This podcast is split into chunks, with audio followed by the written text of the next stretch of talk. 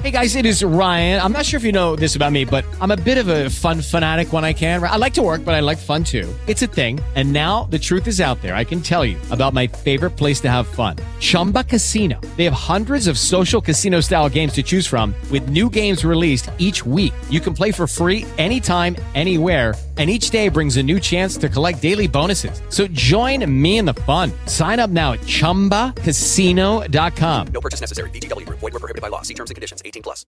Lucky Land Casino asking people what's the weirdest place you've gotten lucky? Lucky? In line at the deli, I guess? Aha, in my dentist's office.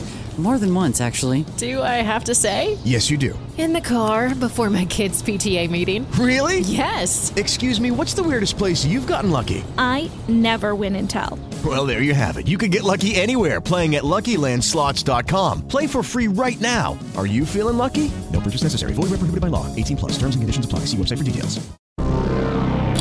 Due minuti, un libro.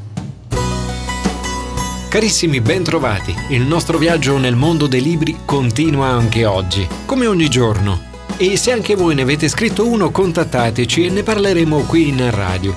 www.dueminutiunlibro.it Oggi apriamo quello di Silvia Truzzi, si chiama Il cielo sbagliato. E questa è la storia. Siamo a Mantova nel 1918. Nel giorno dell'armistizio della Grande Guerra, due bambine vengono al mondo a poche ore di distanza. Dora in una poverissima casa vicino al lungolago, già orfana perché sua madre muore di parto e suo padre è un soldato disperso. Qualche ora dopo nasce Irene, l'ultimogenita dei marchesi cavriani, famiglia dell'antica nobiltà cittadina. Le due bambine crescono, una tra la fame e la miseria dei vicoli, l'altra negli agi del palazzo che porta il nome della sua famiglia, e si incontrano ogni domenica sul sagrato di Sant'Andrea. Dora chiede l'elemosina e nella sua mano la piccola Irene deposita un soldo e un sorriso clandestino di solidarietà e compassione.